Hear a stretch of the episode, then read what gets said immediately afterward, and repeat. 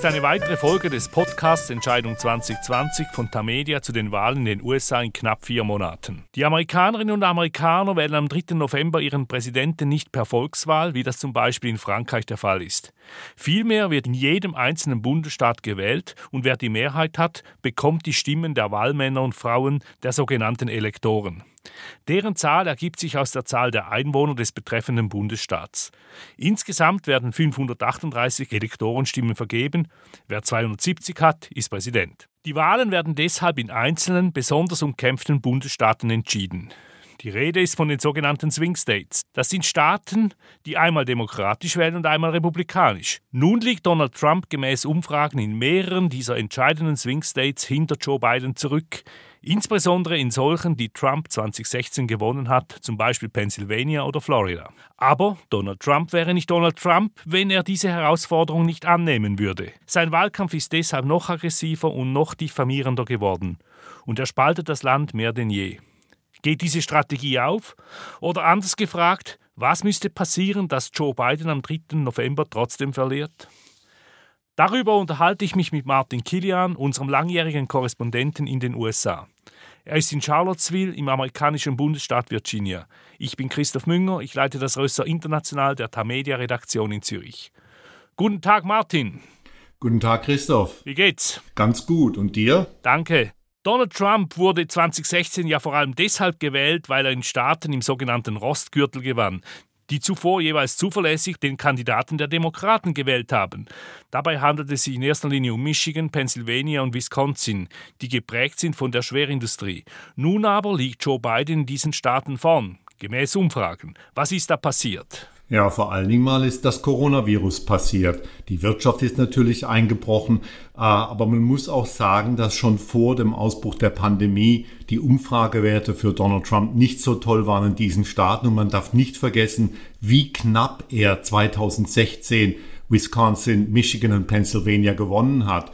Und es war natürlich schon klar, vor dem Ausbruch der Pandemie, dass es wieder sehr knapp werden würde. Jetzt aber liegt Biden tatsächlich weit vor Trump in allen drei Staaten. Aber auf der anderen Seite, Christoph, es sind noch vier Monate und vier Monate ist eine Ewigkeit in der Politik. Da kann also sich noch einiges dran verändern. Insbesondere in den Vereinigten Staaten.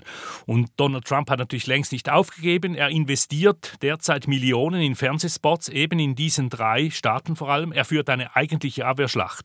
Wie erfolgreich ist diese Strategie? Das wird vor allen Dingen davon abhängen, ob diese Wahl ein Referendum über seine Person wird. Wenn die Amerikaner über Donald Trump abstimmen, dann wird er diese Wahl wahrscheinlich verlieren. Das weiß er, das wissen auch seine Berater. Deswegen versucht er eben alle möglichen anderen Strategien ins Feld zu bringen. Aber es werden ihm Millionen in Werbegeldern nichts helfen, wenn die Amerikaner lediglich und vor allem über ihn abstimmen. Ein Referendum über Donald Trump ist genau das, was er unter allen Umständen vermeiden möchte. Du hast die Corona-Pandemie bereits erwähnt, die eine wichtige Rolle spielt. Nun gibt es aber gibt's auch diese Proteste, die teilweise in Unruhen ausgeufert sind. Welche Rolle spielen diese Proteste in dieser ganzen Geschichte? Die Proteste können natürlich eine Gefahr werden für Joe Biden, wenn sie ausufern, wenn es sehr gewalttätige Szenen in den Städten der Vereinigten Staaten gibt, wenn die Leute tatsächlich meinen, dass es mehr Law and Order, also Recht und Ordnung braucht. Äh, das könnte eine große Gefahr in den nächsten Monaten werden für Joe Biden. Aber gegen die friedlichen Demonstrationen haben die amerikanischen Wähler gar nichts. Umfragen haben, wie gesagt, mehrfach gezeigt, dass eine Mehrheit der Bevölkerung hinter Black Lives Matter und dessen Anliegen liegt. Also es wird ein wenig davon abhängen, wie sich die Lage in den Städten entwickelt. Aber ich glaube eigentlich nicht, dass es zu gewalttätigen Protesten kommen wird. Es sei denn natürlich, dass man nochmals Fälle wie von Polizeibrutalität, wie etwa den Mord an George Floyd in Minneapolis erleben wird. Dann sind alle Wetten vom Tisch. Dann kann natürlich auch passieren, dass es in den Städten neuerlich Plünderungen und Ausschreitungen geben wird. Und das wäre nicht gut für Joe Biden und die Demokraten. Zurück zu Trump. In welchen Bundesstaaten sieht es besonders schlecht aus für ihn? Und welche muss er wirklich gewinnen, wenn er wiedergewählt werden will? Ja, du hast es ja vorhin schon gesagt, also Pennsylvania, Wisconsin, Michigan, da sieht es nicht sehr gut für ihn aus. Es sieht auch nicht sehr gut für ihn aus in Arizona äh, und in North Carolina, die er beide eigentlich gewinnen muss. Äh, und auf der anderen Seite ist im Moment nicht absehbar, ob es irgendwelche Staaten gibt, die 2016 demokratisch gewählt haben und die Trump jetzt gewinnen könnte. Er hat doch in Florida im Moment Probleme, aber das kann sich noch ändern. North Carolina und Arizona sind kritisch für ihn. Wisconsin, Michigan, Pennsylvania, wie gesagt, sieht im Moment sehr schlecht aus, aber auch das kann sich noch ändern. Vier Monate sind tatsächlich eine Ewigkeit in einem amerikanischen Präsidentschaftswahlkampf. Aber was ist da genau passiert? Wenden sich die Trump-Wähler von 2016 tatsächlich vom Präsidenten ab? Oder sieht es so aus, dass Nichtwähler von 2016 jetzt für Joe Biden einlegen und so den Ausschlag gegen Trump geben könnten? Ich glaube, beides ist der Fall. Auf der einen Seite sind ja einige Demokraten 2016 zu Hause geblieben oder haben sogar für die Grüne Partei gestimmt und andere Kleinkandidaten, weil sie Hillary Clinton nicht ausstehen konnten. Darunter waren auch Bernie Sanders Wähler. Einige der Demokraten, wieder Bernie Sanders Wähler, sind sogar direkt äh, zu Trump übergelaufen 2016. Nun steht die Demokratische Partei wesentlich geeinter da. Es wird auch wahrscheinlich eine höhere Wahlbeteiligung geben, gerade von Afroamerikanern und anderen Minderheiten. Und auf der anderen Seite äh, wird es so sein, dass tatsächlich vielleicht Nichtwähler, die 2016 überhaupt nicht gewählt haben, diesmal an die Wahlurne gehen werden, weil sie Trump vielleicht einen Denkzettel erteilen wollen. Geht das sogar so weit, dass Joe Biden Bundesstaaten gewinnen könnte, die traditionell republikanische Hochburgen sind? Du hast bereits Arizona erwähnt. Er liegt dort wirklich vorn und ist jetzt auch dort in die Abwehrschlacht gezogen, wie kürzlich sein Auftritt in äh, Phoenix, der Hauptstadt von Arizona, gezeigt hat. Ja, das ist eine sehr interessante Entwicklung. Es gibt dafür einen Begriff Expanding the Map also die Landkarte größer machen, dass man als Kandidat, in diesem Falle Biden, in Bundesstaaten vorprescht, die bisher ganz klare Hochburgen des Gegners waren, wie zum Beispiel Arizona, wie zum Beispiel Georgia, wie zum Beispiel Texas und tatsächlich, wir können uns ja nur auf die Umfragen verlassen. Und tatsächlich zeigen diese Umfragen im Moment, dass Biden in Georgia knapp vor Trump liegt, dass er in Arizona mit mehreren Punkten vor Trump liegt und dass er, es ist kaum zu glauben, in Texas gleich auf mit Trump liegt. Das heißt noch lange nicht, dass Joe Biden als erster Demokrat seit Jahrzehnten Texas gewinnen wird. Aber im Moment ist es tatsächlich so, dass Trump in einen Verteidigungskampf äh, gedrängt wird, dass er um Staaten fürchten muss, die eigentlich republikanische Bastionen sind. Aber wie gesagt, das ist ein Schnappschuss Ende Juni, Anfang Juli und das kann sich sehr wohl noch ändern. Aber im Moment ganz klar, expanding the map könnte für Joe Biden funktionieren. Äh, Texas ist nicht unvorstellbar. Ich glaube, Lyndon Johnson war der letzte Demokrat, der dort gewonnen hat. Aber Georgia finde ich doch ein, ein, sehr interessanter Fall. Es ist eigentlich ein klar roter, republikanischer Südstaat. Und hier wackelt er ebenfalls. Du kennst Georgia, du hast dort studiert. Was passiert da? Ja, das stimmt. Ich habe fünf Jahre in Georgia gelebt und fühle mich dem Staat noch immer sehr verbunden. Was da passiert, ist einfach, dass die Demografie sich verändert. Georgia hat einen sehr starken Zuzug erlebt von Amerikanern aus dem Norden und von Einwanderern. Asiaten, vor allen Dingen Inder und noch mehr Latinos. Wenn man in die Vororte von Atlanta geht, das ist äh, ein sehr Multikulti-Gefühl. Äh, es gibt eine sehr starke hispanische Präsenz in Georgia und natürlich hat das auch das Wahlverhalten im Staat verändert. Ähm, es ist sehr gut vorstellbar, dass Georgia tatsächlich in dieser Wahl 2020 für einen Demokraten stimmen wird. Es kann auch sein, dass die Demokraten dort einen Senatssitz erobern werden. Wenn ich eine Wette abzulegen hätte oder abgeben würde auf einen Staat, der bisher zuverlässig republikanisch war und jetzt sich drehen könnte, dann würde ich mein Geld auf Georgia wetten. Okay, dann wünsche ich dabei viel Glück.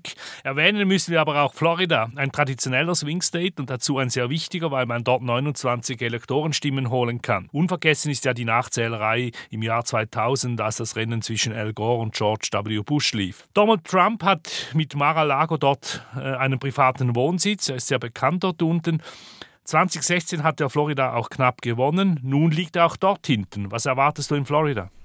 Ja, leider erwarte ich wieder einen extrem knappen Wahlausgang. Ich sage leider, weil sie die Möglichkeit nicht von der Hand weisen lässt, dass es wieder Probleme mit der Stimmenauszählung gibt, dass das Wahlergebnis so knapp wird, dass man Tage, vielleicht sogar wieder Wochen brauchen wird, um das Endresultat festzustellen.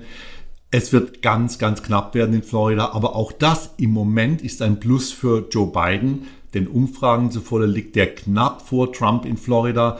Aber man muss natürlich auch sagen, wenn einer der Kandidaten in einem Staat mit ein, zwei, drei Punkten führt, in den Umfragen bedeutet das letztendlich nicht viel weil auch die Irrtumsmarge dermaßen ist, dass es am Ende wirklich andersrum ausgehen kann. Florida ist so ein Fall, aber immerhin, es sieht sehr, sehr knapp aus für Trump dort.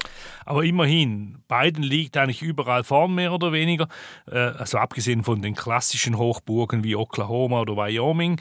Äh, was müsste passieren, damit Joe Biden trotzdem verliert am 3. November? Was müsste passieren? Also zum einen dass die Wirtschaft extrem schnell und kräftig wieder anzieht, also die sogenannte V- Erholung der Wirtschaft. Man geht stark runter, man geht stark wieder auf. Äh, das wäre auf jeden Fall eine Sache. Das zweite wäre Erfolge im Kampf gegen das Coronavirus oder zum Beispiel sogar sensationell ein Impfstoff im Oktober. Das würde Trump auf jeden Fall helfen. Des Weiteren ein Einbruch von beiden bei den drei Debatten. Wenn er also äh, plötzlich bei den Debatten ins Stocken geriete, wenn er Wörter vergessen würde, wenn er seine Sätze nicht richtig sagen könnte und seine Syntax zusammenbricht und er generell einen sehr schlechten Eindruck bei den Debatten macht, während Trump einen sehr guten Eindruck macht, dann wäre das auch eine Möglichkeit, dass Trump ihn überflügeln könnte. Äh, es gibt ja nun auch die ähm, Meinung, dass Biden diese Debatten überhaupt nur führen sollte, wenn Trump sich zuvor bereit erklärt, seine Steuerbescheide, die er ja nie vorgelegt hat, zu veröffentlichen. Und wenn es ein Expertengremium gibt bei den Debatten, die zehn Minuten vor dem Ende jeder Debatte klar sagt, welche Dinge, die der Kandidat gesagt hat, nicht richtig sind, wer gelogen hat, zu welchem Thema und so weiter und so fort. Aber ich halte die Debatten für extrem wichtig für Joe Biden. Das Land kennt ihn eigentlich nicht mehr und er wird sich wegen der Wahlkampfeinschränkungen, wegen des Coronavirus mit diesen Debatten dem Wahlvolk vorstellen müssen. Und wenn er das in den Sand setzt, dann könnte es nochmal richtig gefährlich werden, denke ich. Da hast du sicher recht, diese Debatten sind wahrscheinlich wichtiger als in anderen Jahren, aber ich kann mir kaum vorstellen, dass sich Donald Trump darauf einlässt, äh, so ein Fact-Checker-Gremium äh, zuzulassen. Also das wäre meines Erachtens wirklich eine große Überraschung. Wir haben es nun oft immer und immer wieder gesagt, auch in diesem Podcast, es dauert noch vier Monate und es ist noch lange nicht gelaufen und tatsächlich hatte Hillary Clinton vor vier Jahren ebenso deutlich geführt in den Umfragen. Trotzdem die Frage, überkompensieren wir manchmal und bewerten wir Trumps Siegeschancen besser, als sie eigentlich sind, weil wir 2016 zusammen mit den Umfrageinstituten falsch gelegen haben. Ja, das ist schon ein bisschen der Fall. Wir haben alle Angst, dass wir uns nochmal irren, dass es nochmal eine Sensation gibt und dass wir sagen, ja, die Umfragen haben gezeigt, dass Trump verlieren wird und plötzlich wachen wir alle am 4. November auf und Trump hat wieder gewonnen. Um das zu verhindern, gibt es tatsächlich Kompensation. Wir überkompensieren schon etwas. Man muss sich auch vor Augen halten, dass es eigentlich in der modernen amerikanischen Geschichte nur einmal einen Fall gegeben hat, in dem ein Präsident, der so weit zurücklag im Sommer wie Donald Trump jetzt zurückliegt, das Rennen noch gewonnen hat. Und das war Harry Truman 1948. Also wir überkompensieren, aber es ist ja auch richtig, dass wir überkompensieren. Wir wollen ja auch extrem vorsichtig sein. Ja, und eben, wie gesagt, die Erfahrung von vor vier Jahren äh, ist natürlich immer noch sehr präsent. Nun wird ja nicht nur der Präsident gewählt im November, sondern auch das gesamte Parlament, also der Kongress, Repräsentantenhaus und Senat. Und besonders interessant ist es diesmal natürlich im Senat. Besteht die Möglichkeit, dass er kippt von den Republikanern zu den Demokraten? Und falls ja, wo und warum? Die Möglichkeit besteht. Äh, es könnte durchaus sein, dass republikanische Senatssitze in Maine, in Arizona, einer der beiden in Georgia äh, und in North Carolina kippen. In Colorado könnte es auch passieren, in Montana könnte es passieren. Also die Demokraten rechnen sich wirklich Chancen aus, dass sie die nötigen vier Sitze gewinnen werden, die sie brauchen, um die Mehrheit im Senat zu übernehmen. Ich sage vier Sitze, weil ich damit rechne, dass ein Demokrat seinen Sitz verlieren wird, nämlich Doug Jones in Alabama. Das war immer eine Sensation, dass ein Demokrat in diesem tief republikanischen Alabama einen Senatssitz gewonnen hat. Und es waren besondere Umstände, die Doug Jones diesen Sieg beschert haben. Ich rechne damit, dass er verlieren wird. Also müssten die Demokraten vier Senatssitze gewinnen. Und das halte ich für wirklich möglich. Vor allen Dingen deshalb, wenn, wie gesagt, diese Wahl ein Referendum über Donald Trump wird, dann kann es passieren, dass Trump verliert und dass die Republikanische Partei auch ihre Mehrheit im Senat verliert. Und das wäre natürlich für einen möglichen Wahlsieger Joe Biden eine wunderbare Sache, wenn die Mehrheit im Senat plötzlich auch demokratisch wäre. Man wird die Mehrheit im Repräsentantenhaus verteidigen können und dann hätten die Demokraten die Trifecta, also das Weiße Haus, den Senat und das Repräsentantenhaus. Aber das ist ein Traum und man wird abwarten müssen, ob er das wirklich erfüllt. Martin, wir werden sehen. Danke vielmals. Wir haben wieder viel besprochen, aber wir sind natürlich lange noch nicht fertig. Bis zum nächsten Mal. Bis dahin dauert es nun aber vier Wochen, weil wir, wie auch die Kollegen Alan Cassidy und Philipp Loser, Sommerpause machen. Sie hören uns wieder am 5. August. Es wäre schön, wenn Sie dabei sind. Leider muss ich heute Anthony Ackermann verabschieden, der Tamedia verlässt. Er hat unseren Podcast immer sehr sorgfältig produziert und auch dafür gesorgt, dass die Leitung nach Charlottesville stand, was nicht immer ganz einfach war. Ganz herzlichen Dank dir, Anthony, und alles Gute. Das war eine weitere Folge von Entscheidung 2020, dem Tamedia Podcast zu den Wahlen in den USA. Besten Dank für Ihre Aufmerksamkeit. Nachhören kann man diesen Podcast auf den Websites von Tagesanzeiger, Batz, Der Bund, Berner Zeitung und allen anderen Tamedia-Zeitungen. Am Mikrofon in Charlottesville, Virginia, war Martin Kilian, hier in Zürich Christoph Münger. Bis zum nächsten Mal, hier Assur.